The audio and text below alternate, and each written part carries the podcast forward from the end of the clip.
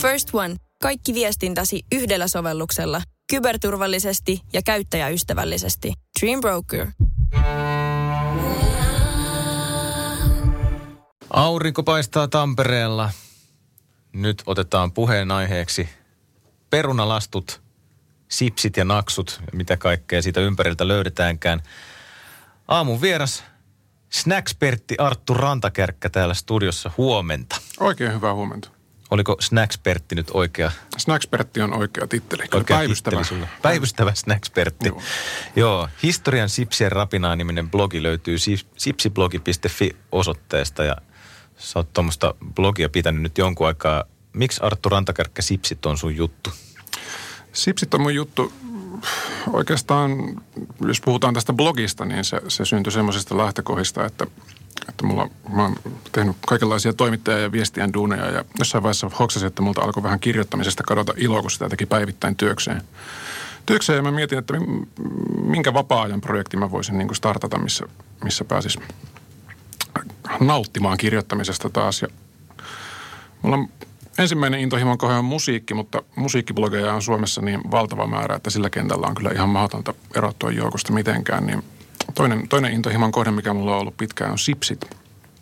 Mä oon pitkään viihdyttänyt paitsi vaimoani, niin myös, myös ystäviä ja kylämiehiä tämmöisillä hyvin tiiviillä sipsiarvioilla, mitä mä oon Facebookissa julkaissut niin kuin yksityisen piirin ihmisille ja saanut vähän maineen ihmisenä, jolta voi kysyä sipsisuosituksia, niin sitten mä jotenkin mietin, että miksei tätä voisi tehdä ihan kaikille kansalle. Ja alkaa kirjoittaa siitä julkisesti ja totesin, että sillä kentällä ei ole juurikaan kilpailua, niin iskin siihen rakoon. Kauan sä oot nyt tehnyt sitä sitten julkisesti? Nyt tulee vuosi täyteen itsenäisyyspäivän paikkeilla. No eikö tässä ole myös semmoinen pelko, että nyt toikin kääntyy sitten liian vakavaksi, että sä kirjoitat liikaa sipseistä ja se menettää hohtonsa se sipsitouhki?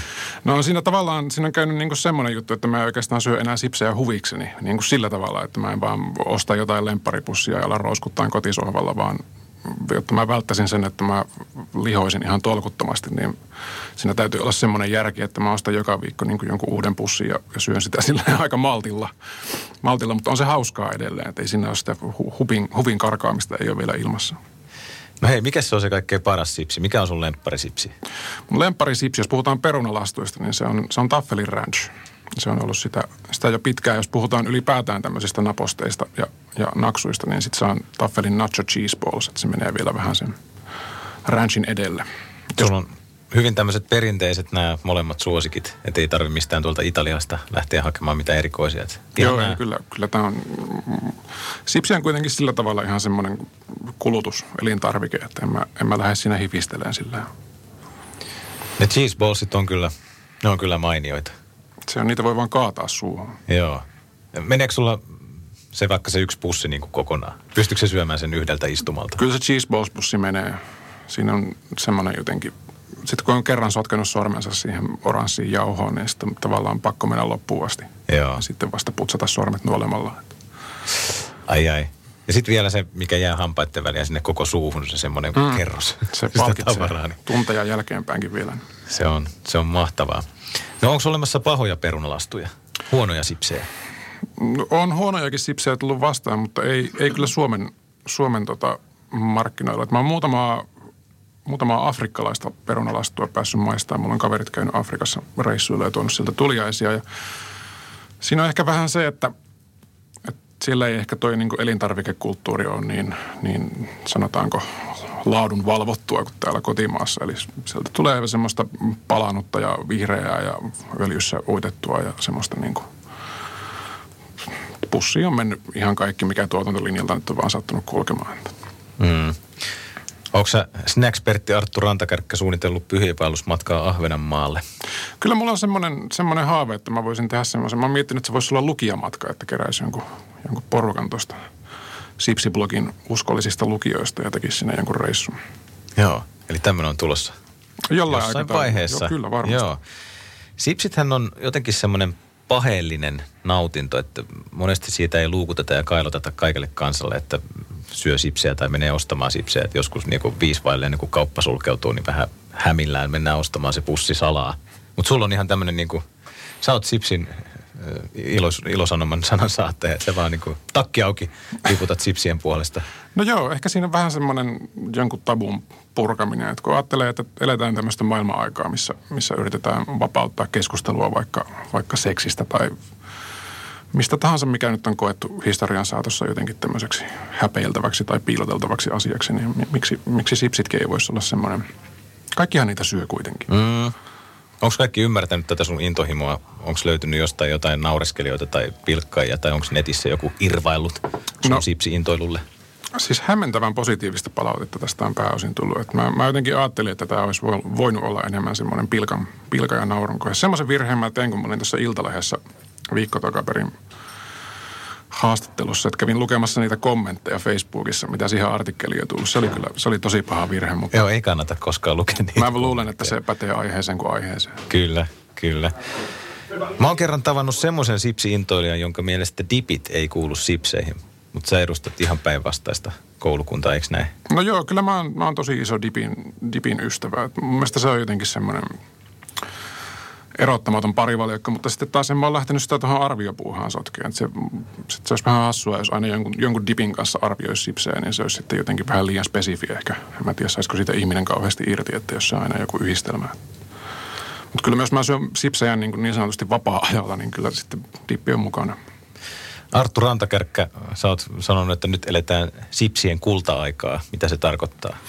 No se tarkoittaa sitä, että, että mä oon tehnyt tämmöisen havainnon tässä viimeisen muutaman vuoden aikana, että sipsihylly on leventynyt lähi, lähi megamarketissa semmoista ehkä metrin vuosivauhtia suurin piirtein. Et koko ajan tulee ihan valtava määrä kaikkia uusia, uusia vaihtoehtoja ja nyt perussipsiä ja perunalastoja rinnalle alkanut tulee hirveästi kaikkea kikherne-naksuja ja linssi, linssisipsejä ja niin kuin, se skaala alkaa olla aika – aika laaja. Onko ne mistään kotosi? Onko on, on, on hyvinkin, niitä? kyllä. Kikhernessipsit, kuulostaa pahalta. Ei, kyllä siihen on, ei se, kun siihen laittaa tarpeeksi maustetta ja rasvaa ja suolaa, niin... Ei voi mennä vikaan Ei voi mennä vikaan. reseptillä sitten kuitenkaan. Joo. Joo. Löytyykö nyt vaikka viikonlopuksi jotain tämmöistä suositusta, jos unohdetaan ne cheeseballsit ja ne ranchit, että joku semmoinen, onko joku nostanut päätään joku tosi hyvä tuote, mitä olisi vaikka saatavilla aika kivasti laajaltikin, vaikka Tampereella, niin onko jotain sipsisuositusta? Sipsisuositusta viikon lopuksi. Öm, no itsellä semmoinen viikonloppu tulossa, että, että mä oon vähän niin kuin lähdössä silleen viihteellä ja silloin sopii jotenkin semmoinen vähän tämmöinen roisimpikin sipsi ehkä, niin mä, mä suosittelisin noita Real Snacksin kaikilla mausteilla lastuja. Se nyt ei ole mikään enää kovin uusi tuote, mutta sehän on siis sipsi, joka maistuu ketsupilta, sinapilta ja kurkkusalaatilta. Oho. Et vähän niin kuin yhdistää tämmöiseen viikonlopun meny, menyyhän muutenkin, niin tota, siihen vaikka joku Amerikan dippi kylkeen, niin Aika rajun kuulonen setti. Näin sanoo Snacks-Pertti Arttu Rantakärkkä ja jatketaan me Cafeen jälkeen juttuja kohta. Äiti, monelta mummu tulee. Oi niin.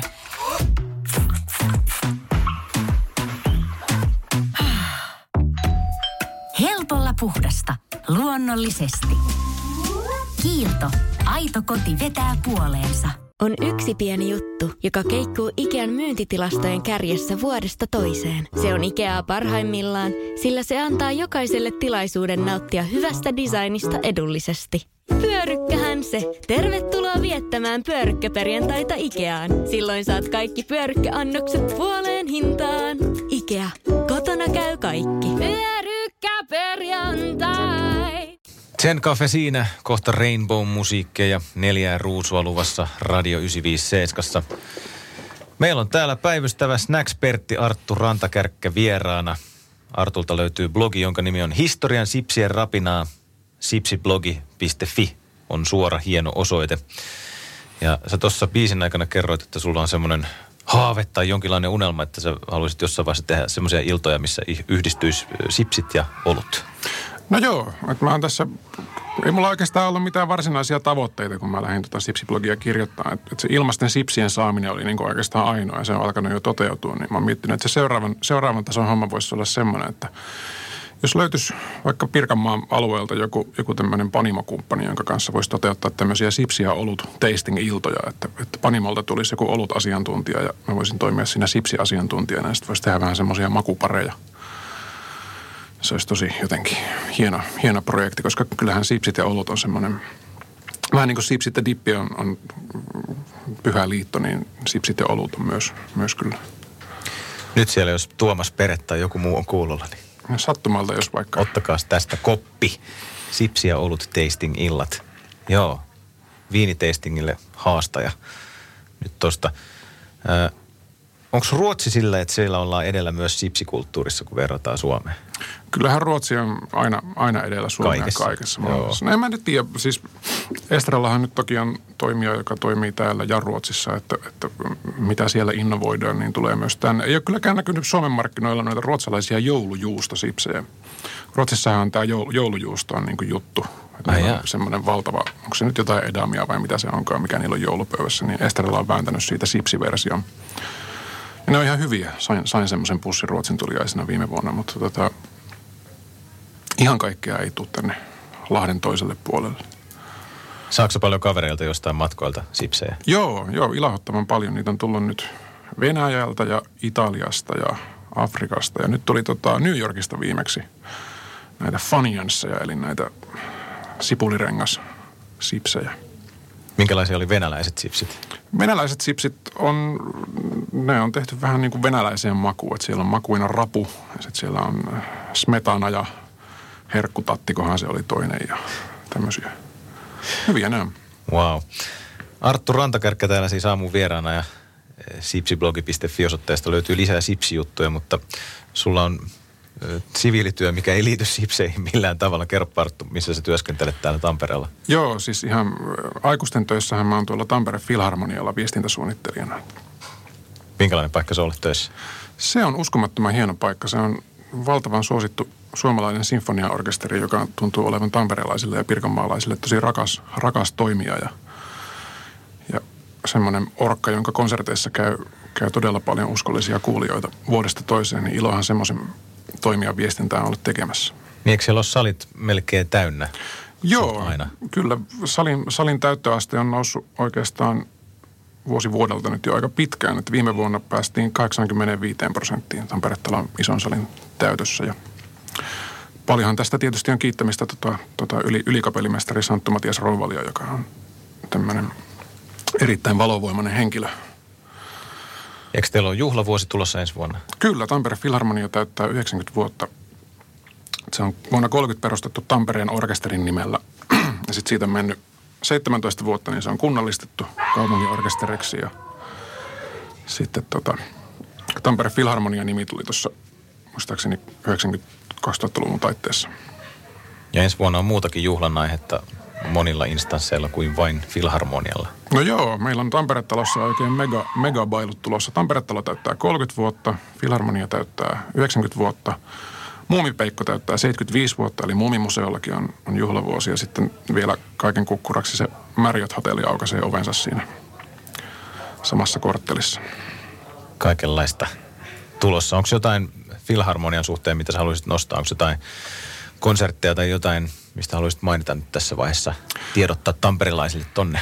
No joo, siis nythän juhlavuoden, juhlavuoden tota, ohjelmahan toki on jo julkista tietoa, mutta sitä aletaan tässä nyt tietysti, tietysti nostamaan pian. Ja tammikuussa tulee kaksi juhlakonserttia.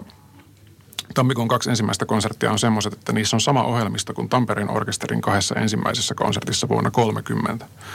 Eli on kaivettu sieltä niin kuin, siinä on tehty varsinkin se ensimmäinen konsertti, joka kulkee nimellä Helppotajuinen kansankonsertti.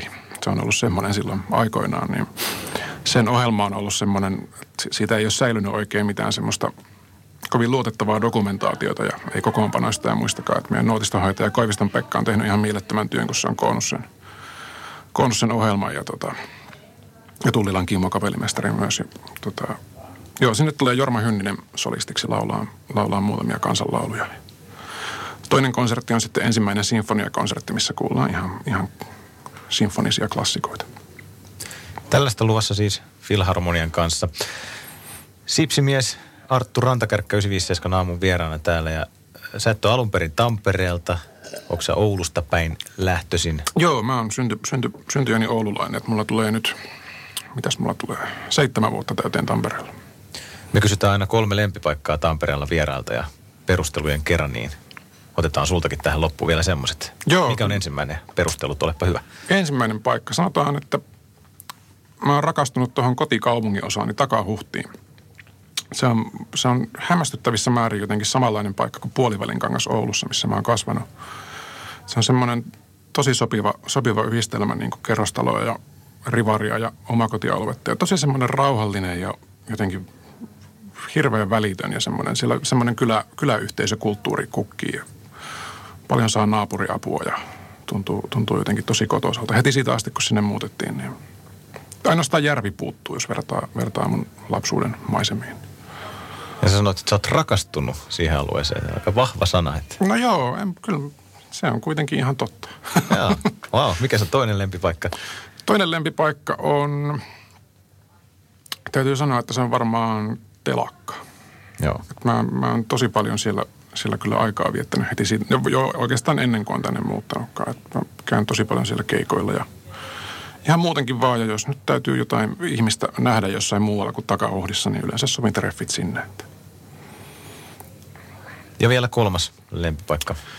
Kolmas lempipaikka.